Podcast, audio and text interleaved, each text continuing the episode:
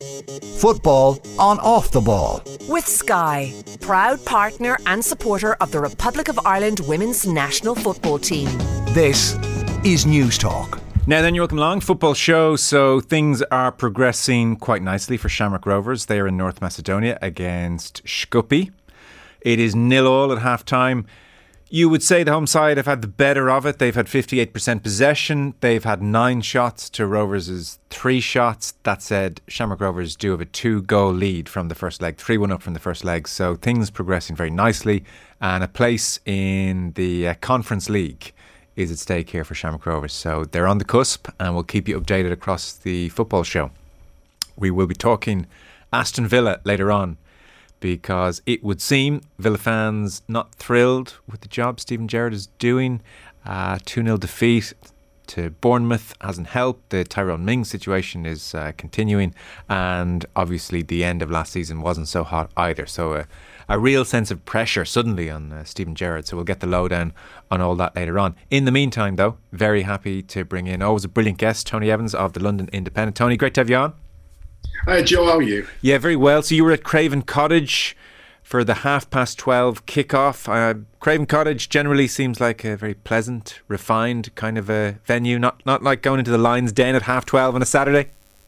No, no, it's um, but you know, no one seems to have woken up and that realised that there was a season on, at least in the Liverpool side of things. Uh, the, the Liverpool section was very quiet. I was sitting with the Fulham fans and um, and they were quite lively. But Liverpool, the crowds were flat, the team were flat, and it wasn't a great way to start the season. Entertaining game, but certainly, um, you know, give give the title trophy to Manchester City now. no, no, seriously, there's a long way to go. It was a poor start, but there's much more to come from Liverpool. Tony Jurgen Klopp was particularly withering in his assessment of the performance. He's often pretty upbeat, even after a, a, a not so great result. What was it about the Liverpool performance which so irked Jurgen Klopp? Do you suspect? Oh well, they were absolutely dreadful. The midfield as a whole were awful, and you'd think that was close to his first choice midfield. Um, Fabinho was dreadful. Probably the worst game I've seen him for a long time. Thiago had one of those games where nothing came off. Henderson worked hard, but toiled going nowhere. And, you know, when you consider how well Liverpool had played the week before in the charity, the community shields, mm. um, you know, the, the, the drop off was amazing. Fulham plays well and also tactically, uh, you know, worked out a way of isolating um, Trent Alexander-Arnold and making sure the ball didn't get to uh, Mohamed Salah often enough. But really, it was the midfield. They were overrun, and they were, you know, the Liverpool midfield is generally there to provide balance. And it's not the creative hub of the side. Mm. That's the wing backs. We all know that. But really, they, normally what they do is stop the opposition playing, and they let Fulham have the ball because Klopp said afterwards, all the boys, as he uh, calls them, the boys wanted to play well and they didn't. We'll get to the bottom of it. We'll get to the bottom of why. I mean, it's, it's hard to think it's an S&C situation that like there's a fitness concern at this stage. You, you you wonder if I don't know is there is there a degree of complacency feels like a very harsh thing to throw at this group, but more just the um, demands of the last number of years, whereby you think of how many huge games this group have played in and played brilliantly in, and suddenly they're at Fulham and they're better than Fulham. But damn it, Fulham have all this enthusiasm and energy that a newly promoted side does, and it's just hard to muster those reserves again. Oh yeah, I mean there is an element of that, and you, you look at Thiago. You know he's 31 now. He's injury prone, and you know it, it's it's going to be difficult seeing get seeing them get a full season out of him.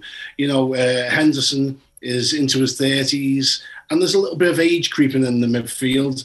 And the youngsters, at least not yet, haven't stepped up to the plate in that area. Mm. But I also think it's, you know, we've got to allow this group of players who've been absolutely fantastic. You know, we're talking about five years when they've been relentless. Klopp's mentality monsters. We've got to allow them a bad game or two every now and then. You know, our fan base, Liverpool fan base, is among the biggest bunch of bedwetters of any Premier League group of supporters. And, you know, and there's always hysteria. Well, you know, it's early days and a draw of Fulham mightn't be such a bad result come the end of the season. I think um, I think it's this season of all seasons is going to be a very peculiar one with the break for the World Cup and a lot of players coming back from Qatar we're tired, I should imagine. The second half of the season, there's going to be a lot of injuries, I would expect, because the uh, the workload the players are given is relentless. Mm. So anything could happen. And oh, the one thing I've, I've learned in my my fairly long football watching career is not to judge a game, but a season by a game in August. Mm. You can expect now to see bedwetters in the headline of this piece. I suspect uh, Tony just giving you a fair warning now. Can they keep being as relentless as ever? Because it does feel, in some respects, like Liverpool have to go at breakneck speed and near their maximum to keep pace with the Manchester City juggernaut, which maybe more so has that ability to drop down to fifth or fourth gear and cruise through a game and win 2 3 nil. Not that Liverpool don't do that as well, but it does feel like they have to be more on it to keep pace with the City juggernaut. Well, yeah, definitely, because you know it's unprecedented. No club, even Chelsea, in, at, at, the Abramovich peak, didn't have the financial power that City have. And you know, City fans don't want to hear it, but this is a you know an, a nation state product really you know it's the flag flagship of Abu Dhabi it's you know it's not just a football club with normal owners and we've got to take that into account but having said that when you've got a team where you know that you know he didn't play well on on Saturday. But, but Alexander Arnold is a fantastic player, one of the best in the league. You know, Salah. I expect Salah to have an outrageous year, even though Fulham doubled up on him an awful lot you know, he still scored and he still looked dangerous. He's um, he wasn't at his best. He wasn't at his, anywhere near his peak, but he was still fantastic. And I expect him to come somewhere close to scoring 30 goals this season. You know, he hasn't got a World Cup. To you know, he'll have six weeks of rest. Mm. So I, you know, I'm expecting something special from him. And you know, you look at the defence is fairly solid.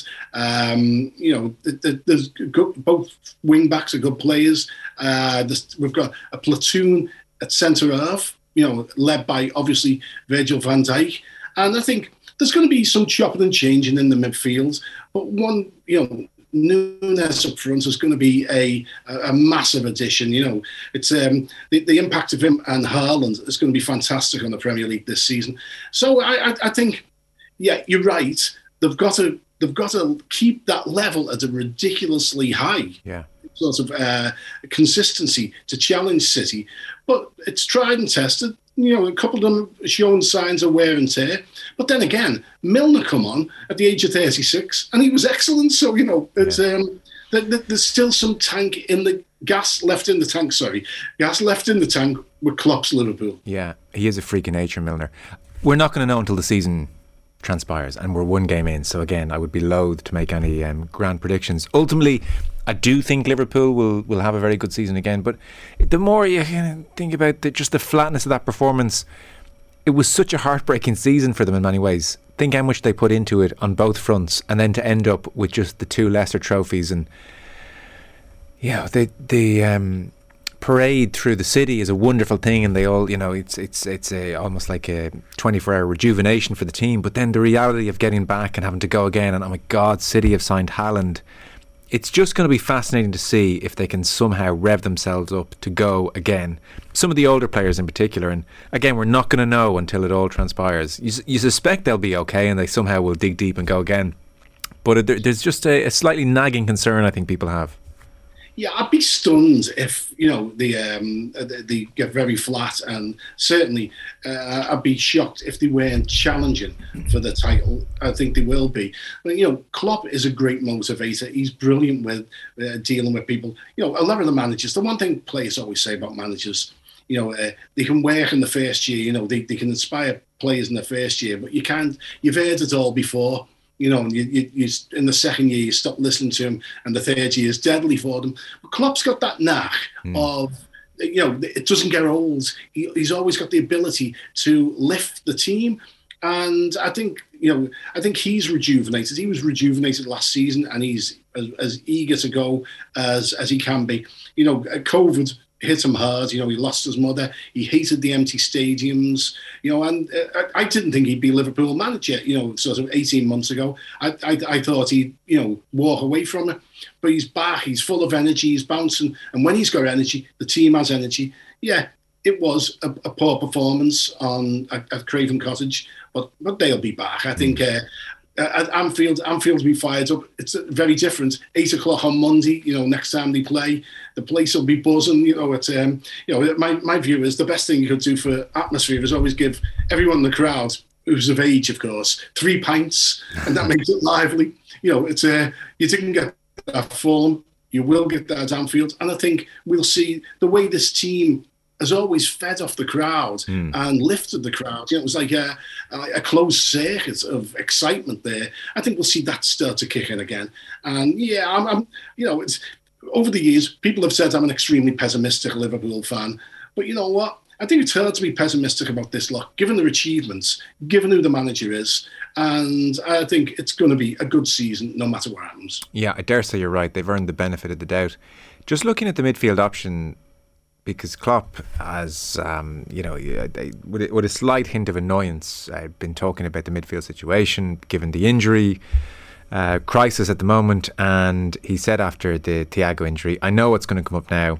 It's clear.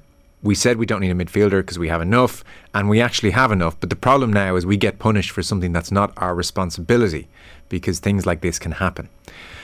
And I, I, I take the point about it's not our responsibility. At the same time, you probably have to bake in injuries when you're uh, formulating a squad for the season.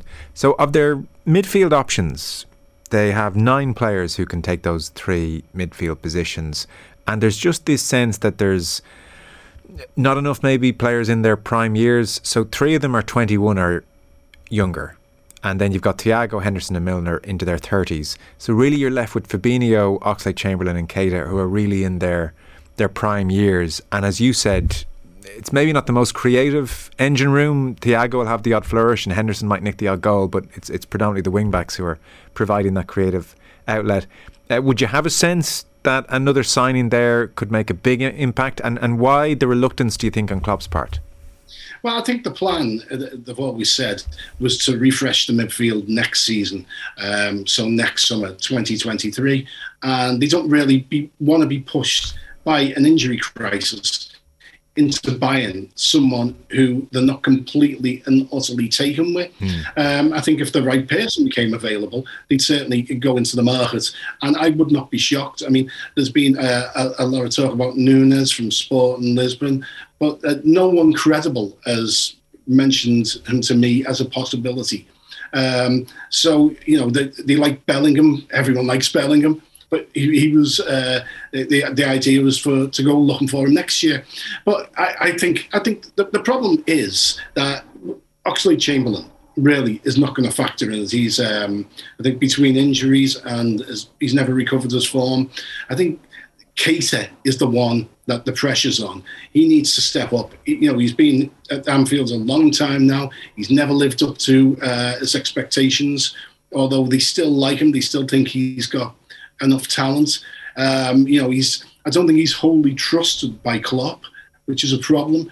You know, and the, Fabinho, we know he does his stuff. He just did it badly at Craven Cottage. You know, it's um, but most of the time he, will be good enough. I think it's it, it needs the likes of Curtis Jones to step up really yeah. and prove himself this year. You know, now's his time. He should give us opportunities. Hopefully, he won't be too badly uh, injury prone this season. And but I, I always think the least important part of Klopp's Liverpool teams has been the midfield three. Least important part creatively. Mm. Um, the most important part in giving a balance, closing down people. This is a midfield. And, you know, for ages, I, I, had a problem. Every time I saw Klopp, I'd say, What's your best midfield? What are you doing with your midfield? I don't understand it. And then the penny dropped. I was thinking of a traditional midfield where they get up, on, on the edge of the opposition's box, shoot, you know, all get between five and eight goals a season, ideally. Mm. Liverpool's midfield under Klopp hasn't been like that. It's been, you know, uh, Henderson slot in, fill the space when when Trent goes forward. You know, it's it's like cover them, press the opposition, put them in a position, the opposition ball carriers, uh, in in a situation where the Liverpool forwards compress them as well, and it, it's kind of creativity is almost the least of what was expected of the midfield. So uh, mm. obviously it changed a little bit when Thiago come in, but I would expect to see the same sort of thing. the least important department is the midfield. Mm. What shape do you think the front three will take over the season, Tony?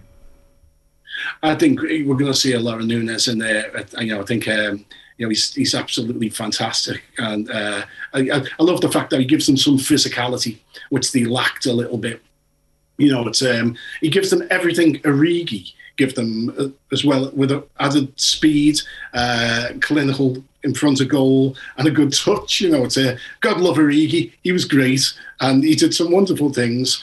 But sometimes he had the look of a blunt instrument. I think Nunez has got that sharpness about him. And so I think we're going to see, you know, obviously Im Salah and, and Diaz and Jota will be the, the other two in that. I think we'll see less of Firmino as the season goes by. Yeah, I've uh, reading a few pieces. Uh, it seems uh, Firmino's form, where you could put it at patchy or inconsistent at best. What's your reading? What's going on there? Yeah, he's um, he, well, you know, he's never. Well, I was going to say he's really one of those players who stands out as a goal scorer. Yeah. You know, he does a lot of the donkey work. He, he did a lot of the pressing, and he links the play and the movement, creates space by moving out.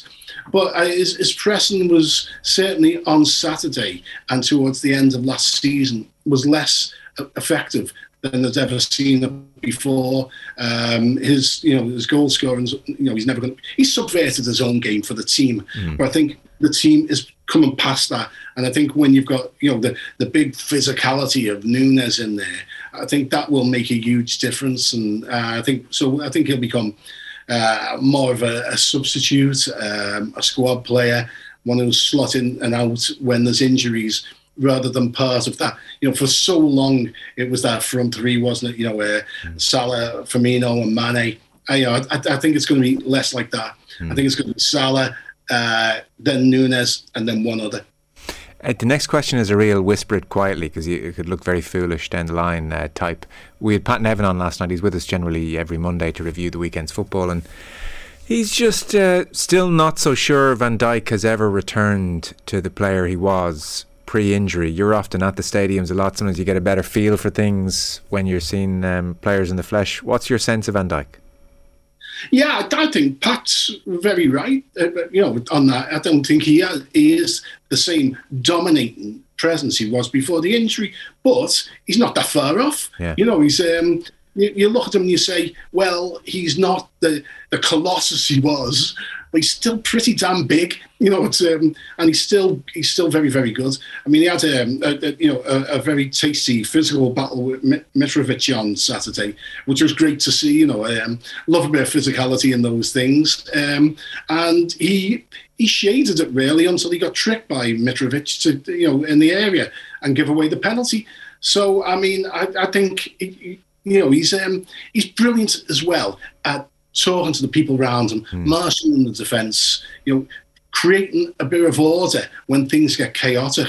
And that's a thing that, you know, that that's you know, that that you don't lose that part of your game when you come back from injury. Yes, he mightn't be as physically imposing as he was and as quick as he was. But as I say, it, it's he's still the best the best centre half in the league, mm. without a doubt. And um, and while I, you know I agree with Pat on most things, and you know, and I agree with him on this, he isn't exactly the same player as he was before. But the drop off is not so pronounced that it's worrying too much. Yeah, when you're starting from that high level, you can probably afford a slight drop. Alexander Arnold, uh, the subject of much criticism for the Mitrovic goal. I was listening to Tony Cascarino make the point that, and he scored his fair share of Mitrovic goals from that back post position. He was saying what you want a defender to do there is just to back into you, stand tall and back into you, and it puts you off getting your head in the ball in the way you'd like. And as we've seen, Alexander kind of Alexander Arnold cowers a touch, you know, and it just it's a bad look for a player whose defensive capabilities have been much questioned. The last competitive game we really saw was the Real Madrid game, and again, it was it was a bad night for him. He's such a uh, interesting player, Alexander Arnold, in that he's so gifted and so brilliant, and Klopp clearly. Uh, figures that over the course of 60 games, the good so far outweighs the bad that it's a no brainer to have him in the team. And yet, Gareth Southgate figures tournament football akin to a Champions League final, one off games, I just can't trust him. At 23, is he showing signs of improving defensively? Like those those Mitrovic moments, He needs to tidy them up sooner rather than. Yeah, I, I, mean, it was it was quite funny because you know, sort of being there, and as I say, in amongst the uh, the Fulham fans, and my first reaction was, "Whoa, Mitrovic has just made Trent's bitch," you know, and like he, he, just blew through him. You know, it's one of them. But then again, I, I'd suspect if Mitrovic can get any fullback in the league isolated on that back post, he's going to do the same. And you're right, it's a risk reward uh, situation with uh, Alexander Arnold. You know, it's you, you know that they're going to be able to get in the ball behind him, and that's where you'd expect Matip, who's quick, and um, and of course you've got you know um, Virgil Van Dijk. You'd expect them to, to give him some cover, and that's where you know more than anything, people criticise Henderson um, really heavily. He's one of the whipping boys of the, the Liverpool fans, and he has been for a long while. But the, one of the things that Henderson has done so well over the years is get into that area behind him and protect, give him some protection. And, you know, talking about the Champions League final, I was really impressed by Ancelotti's tactics. You know, Ancelotti, and I've written it a million times, I say, oh, he's not a tactician, you yeah. know, one of them. He's a finisher, he gets good players and puts them in the position.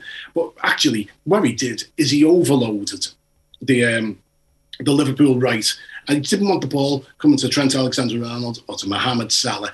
He let he let Liverpool have the ball on the left. He let Andy Robertson have it. He let Diaz have it. He had his worst game in a Liverpool shirt. Um, and, you know, and it was brilliant. He stopped Liverpool's most dangerous people. So when you've got managers like that accounting for you and worrying about you, it shows what tremendous talent you have. And he is a tremendous talent. Mm.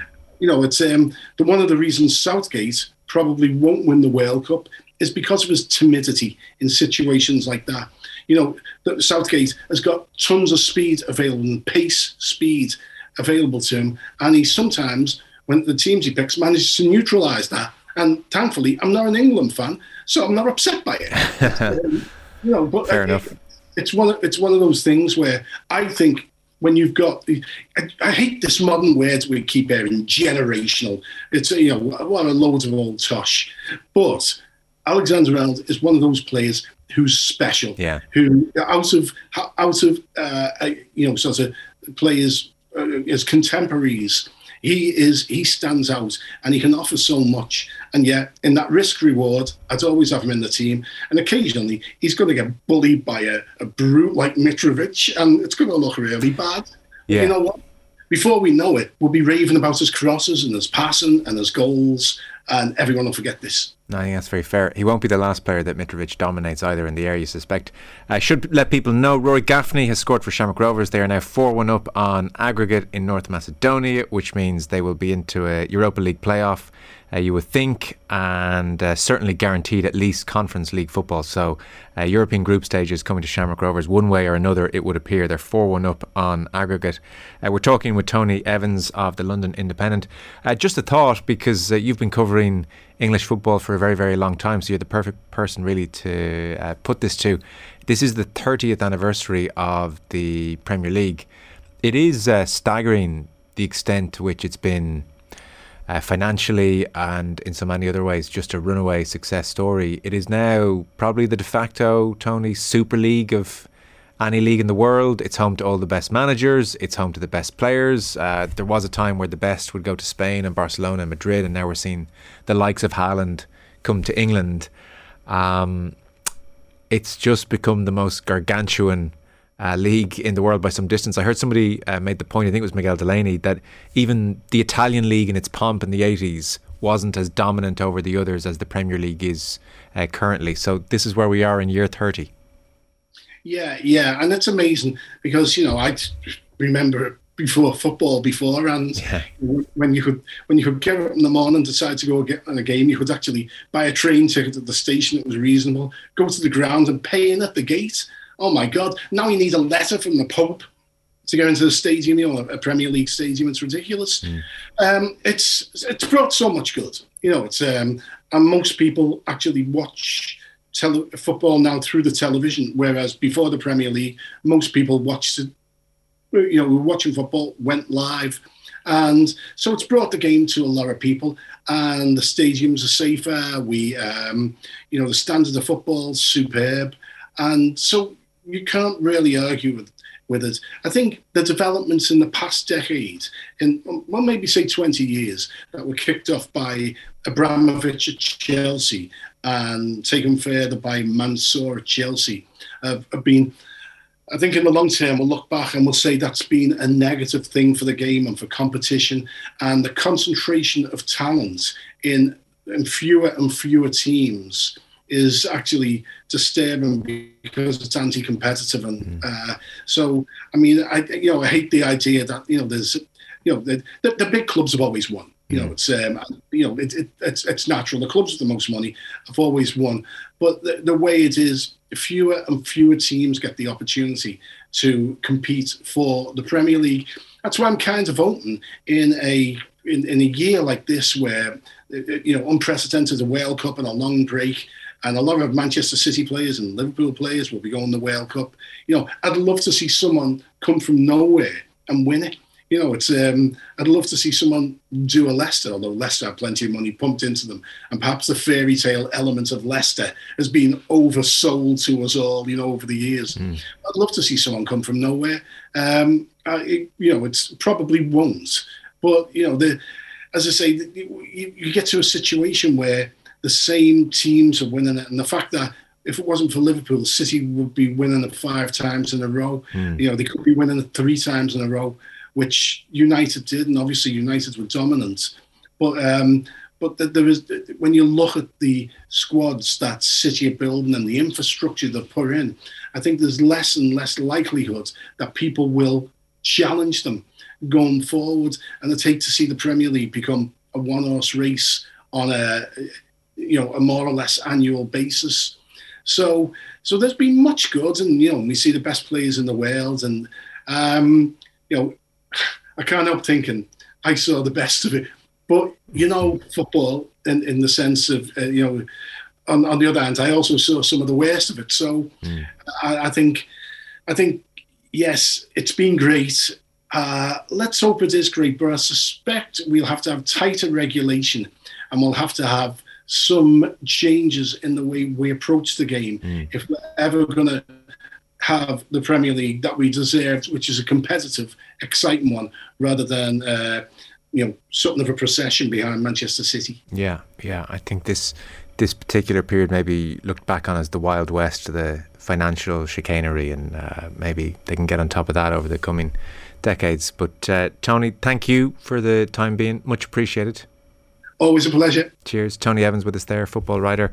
And our football coverage on Off the Ball is brought to you by Sky. You can watch over 400 games this season from the Premier League, WSL, Scottish Premiership, and EFL live on Sky Sports. Again, the news from Macedonia is that Shamrock Rovers have scored. They are 1 0 up in the night. They are 4 1 up on aggregate. So they will be into a Europa League playoff and should they uh, fail to progress there, they will have conference football guaranteed. So European football, uh, you would think at this stage, uh, almost certainly coming to Tallaght. Football on off the ball. With Sky, proud partner and supporter of the Republic of Ireland women's national football team. This is News Talk. You're welcome Max. So 74 minutes gone in North Macedonia. It is still Shamrock Rovers 1 0 up on the night against Skopje. And so that means 4 1 on aggregate and Rovers through to the next round, which gives them a chance of making Europa League stages and certainly guarantees Conference League stages. So European football is coming to Tallaght unless there's a major turnaround there in the last 15 minutes. Meanwhile, at Aston Villa, there are clouds gathering after a 2 0 defeat to Bournemouth on the opening day of the season. Dan Bardell is an Aston Villa broadcaster and uh, is with us on the line now. Dan, hello. Hello, you okay? I'm better than you guys. God, it's all very miserable. Yeah. We, our, our producer Mick was in last night and he was just uh, he practically went viral. He's almost slightly uh, worried and and, and uh, shaken by how many views his clip uh, garnered. But he was just outlining why he's so bloody frustrated with Aston Villa and Steven Gerrard. I think to the uh, more casual Aston Villa observers, the uh, sense of unhappiness with Gerrard uh, kind of crept up on us a touch more. But the, the, the manner of the 2 0 defeat to Bournemouth seems to really have concentrated uh, certain unhappiness on Gerrard. Yeah, it's the, it's the worst possible start, isn't it, to have such a, a drab performance on, on the first day because you spend all summer looking forward to the football coming back and then within two minutes you face a corner. and You can see it off the first set piece that you faced all season, and then don't really do anything throughout the rest of the game. And we ended the season pretty poorly in, in, in terms of just there was nothing going on. And we Gerrard's harped on quite a lot about I need a pre-season. I need to get a few of my own players in. Things will be better after a pre-season, and I do think, you know, in time that they probably will be better. Everyone can have an off day but I can't tell you how bad that first day performance away at Bournemouth was. I mean, I'm pretty confident Bournemouth will be flirting around the bottom three all season, and, mm. and, and, they beat us comfortably. We, we didn't really put up a fight at all. We, we looked weak, we looked feeble, two set piece goals. It was just a terrible day at the office for, for Aston Villa, and you have all that excitement, and to start the season off like that, Villa fans have had a, probably a decade now of pretty dire stuff going on. There's been a lot of underachievement. We had a brief spell in the championship where we went on a 10 game winning run and, and got promoted and things felt good. But really, the last decade, it, it's been pretty poor. And I think it's starting to frustrate a few fans now. Yeah. And Dan, what players did Gerrard manage to bring in over the summer? So he, I was thinking that Villa had addressed the two key areas that, that they needed to address in that they got a defensive midfielder in, a very good one at that, someone who Champions League clubs, clubs would have been looking at in Boubacar Kamara. He's been in the France team. He's played for France in the summer. Looks an accomplished player. You know, he's walked into, he's played that first game for Villa, and he must be wondering what's going on.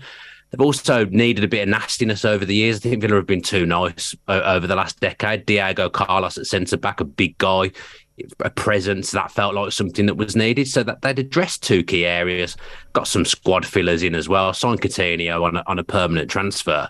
But mm. then on, on Saturday, there's just no patterns of play at all. You can't work out what they've been doing all summer. And at the moment, I think a lot of Villa fans, they can't really work out what Aston Villa are trying to be. You've then got the, the, the team selection issues at the weekend as well. And Gerrard going a little bit over the top on Tyrone Mings, in my opinion. And the noises coming out of Villa at the moment aren't good. And to have that after day one of the season isn't great.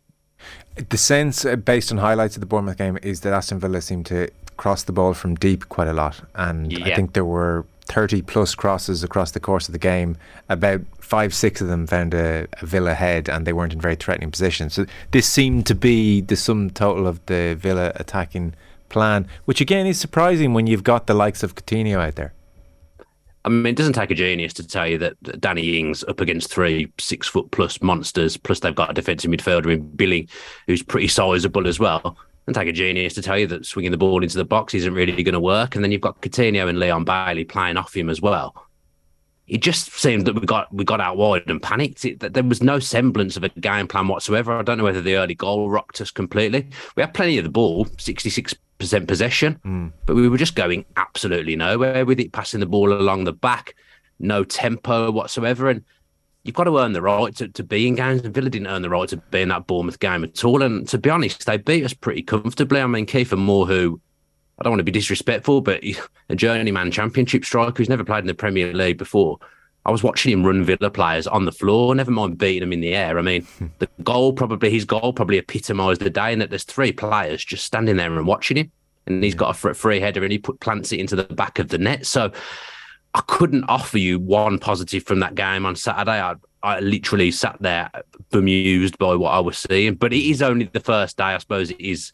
Any team can have an off day. Hopefully, it is an off day. But it, it did feel very reminiscent of the end of last season, to be perfectly honest. Yeah, I suppose it, it, the end of last season feeds into this, and particularly when Gerrard uh, did make a point for a lot of the season of saying, "I need a pre-season with the group," and so there was a degree of, "Okay, we'll forgive you the end to last season. You've had your pre-season now." Here we go against Bournemouth, and then this is what they produced at the weekend. Just remind us, give us the Gerrard arc at Aston Villa again. Was there ever a sweet spot? Was there a period where he seemed to really have things moving in the right direction? Because certainly when he first arrived, he tried to get them tougher. And uh, you know, you talked about a bit of dog and a bit of fight. Uh, that seemed to be one of the early things he talked about quite a bit. Uh, like, give us a, a, a, sense of has it always been fairly underwhelming, or was there a period where people thought, "Well, this is really good, it's working"? So when Gerrard came in, we'd just lost five games in a row yeah. under Dean Smith. Dean Smith was universally loved by the Villa fans. Obviously, a Villa fan. He did so much for the club. He got us back into the Premier League. But probably, you look at it, we'd lost five in a row. We'd had a bad 12 months. His record over that 12 months probably pointed to the fact that we needed a change. So, so Gerrard came in. And I've got to be honest, across those first five, six games, I was really impressed with what I saw. I, I could see a plan. I could see what Villa were trying to do with the defensive structure. I could see what they were going, what they were trying to do going forwards. That the passing was sharp, it was concise, and I thought, right, okay, this is good. Gerrard himself obviously comes in with a bit of presence. You know, he's a he's a born leader, a born winner, and the players really seem to respond to him. We played. I think it was this. We beat Brighton in his first game two 0 at home after that five game losing streak. And then the next game, we were away at Crystal Palace, you know, a difficult place to go in the Premier League. And we absolutely outplayed them. I was at that game. And from where I was sat on the halfway line, we played some absolutely wonderful stuff. And I came away from that game thinking, right, I think we we could be onto something there. Mm. We played against Manchester City and Liverpool, the two best teams on the planet ran them very close, lost both games by one goal. But the Manchester City at Villa Park game in particular, we were very, very unlucky not to take a point from that game. We dominated them in the second half. So even when we were losing games, it was narrow. And to be fair to Gerrard, whenever we have lost, usually it's, it's by one goal. Obviously, Saturday that that that wasn't the case. But I liked what I was seeing. He bought in Coutinho, he bought in Lucas Digne. Yeah. But Villa just couldn't draw games last season. They'd either win or they'd lose. So they'd win a couple of games then they quite easily after that go on a three, four, five losing streak, and and that was the pattern of the season. We, would win a couple maybe, but then we'd lose four or five in a row. The season ended. We finished 14th. I've got to be honest.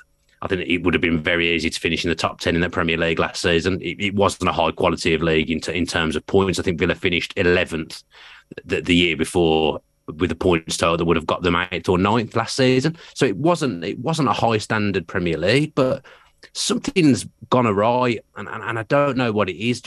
Some of the stuff Gerrard says after games and, and in his press conferences is sometimes a bit not not kind of shouldering responsibility for himself. He, he digs out the players a little bit too much for my liking. Now, I'm not for one second sat here saying I want Steven Gerrard out. I do think you've got to give him time, and I think Villa have inve- invested an awful lot, awful lot in him, despite a relatively low net net spend this summer. You know, Villa have gone all in on Gerrard, and you do have to give him time some of the stuff that's going on at the moment is just bizarre. The Tyrone Ming stuff, I cannot understand that for the life of me.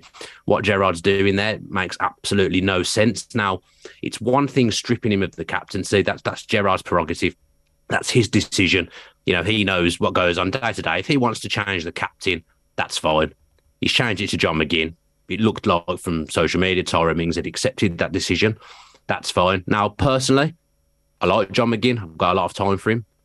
I don't think he's more of a captain than Tyrone Mings. In fact, I don't see another captain really at, at, the football club other than Tyrone Mings and potentially Ashley Young, who's who's a leader but isn't really going to play every week, so he was never going to be named as an on the pitch captain.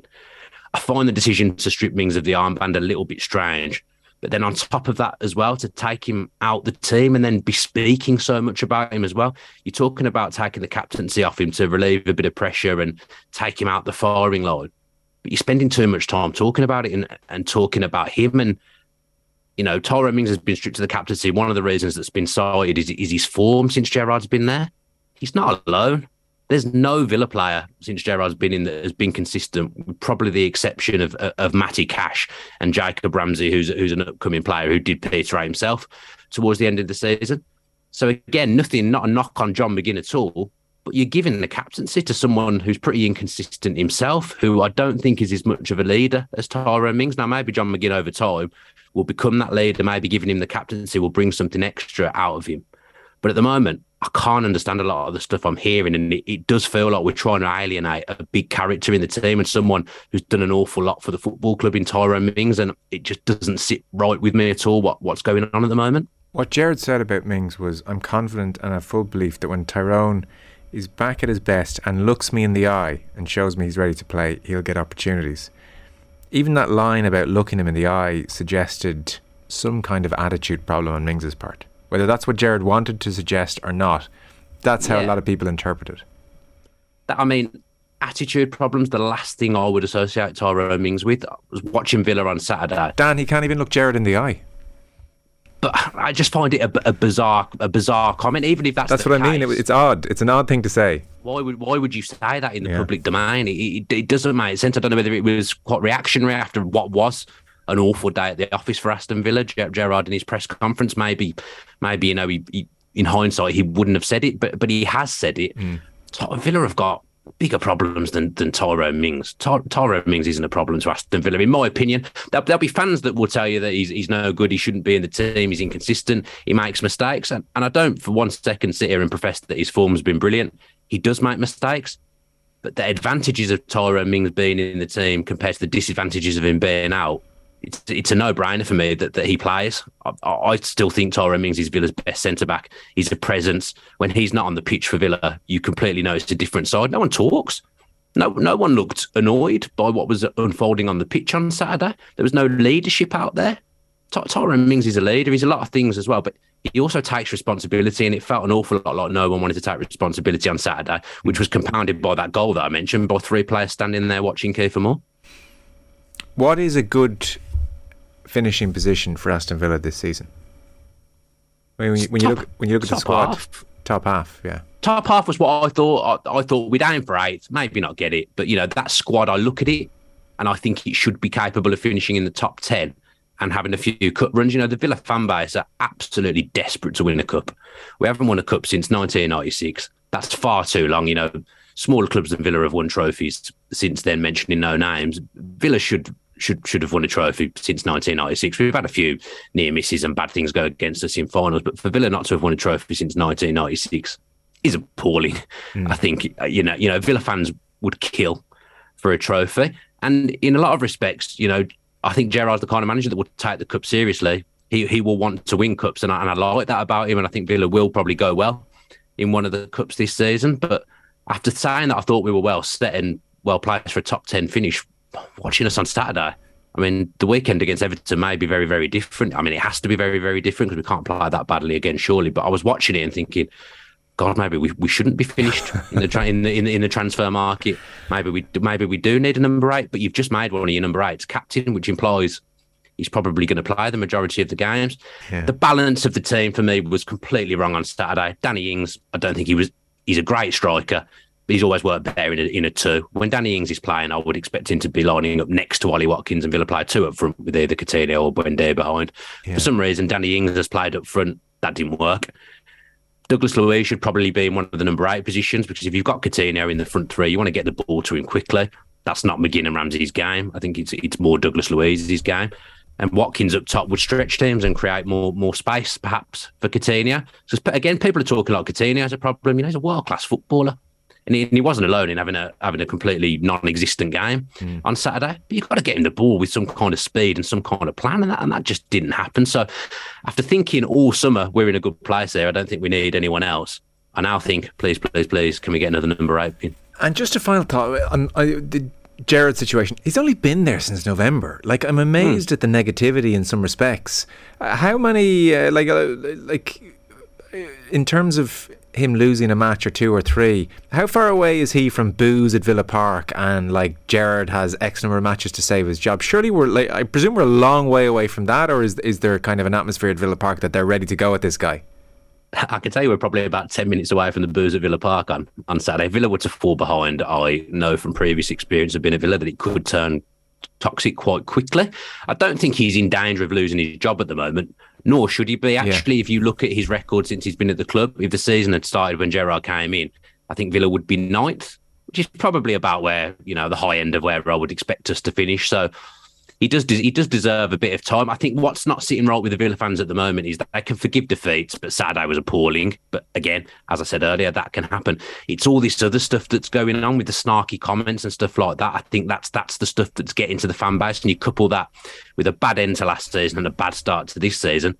Patience already feels qu- quite thin, but I'm just hoping that there's a reaction on Saturday because we always like all the sound bites coming out of Villa all the time are, you know, play, it's footballers in general. They post on social media, not the result we wanted today. We're ready to go again and have a real go next week. They need to do something better on Saturday because that kind of performance won't be accepted again. And it does have the potential to turn toxic quite early. But Gerrard shouldn't be in danger. Yeah. He shouldn't be in danger at all. I don't think he will be, especially with his relationship with, with Purslow. But, you know, once you start falling out with players, the fans start to turn. It is a rocky road. Yeah. Do you not just have delusions of grandeur? Cranky, um, cranky bunch. I don't, I don't think we, we, we're deluded, but there has that, you know, sometimes there does need to be some, some, some realism. But I do think I think the owners themselves, Yeah. I think they'll be expecting more. They've pumped an awful lot of money into the football club. You know, they've been our been our saviours really. Villa were couldn't even pay the tax bill when they came in, languishing in the championship. You know, the owners have really done everything that, that they can. I think they'd expect better than 14th last season. I think the Villa fans have got expectations because the way the club have talked to themselves as well, they're talking about being this top eight team and trying to push towards the top six. And Right. if you're doing that, if you're saying things like that, you have to back it up on the pitch. And they didn't do that on Saturday and they didn't do that at the end of last season. Well, that's fair enough. That is a fair enough point. Uh, interesting times then, Dan. We might keep in touch and see how it all goes over the next uh, couple of weeks, and uh, we'll see what happens if they go behind early against Everton. Thanks so much for the time being. No problem. Cheers, appreciate it. Dan Bardell with us there, uh, broadcaster and uh, very much focused on Aston Villa. Uh, great news for Shamrock Rovers. They've gone 2 0 up in North Macedonia. Aidomo Emakhu has put Rovers 2 0 up, so you would think that is them home and hosed and through to a chance to make the Europa League group stages and will certainly have conference uh, football. So um, that's an amazing result 2 0 away from home, 5 1 in aggregate.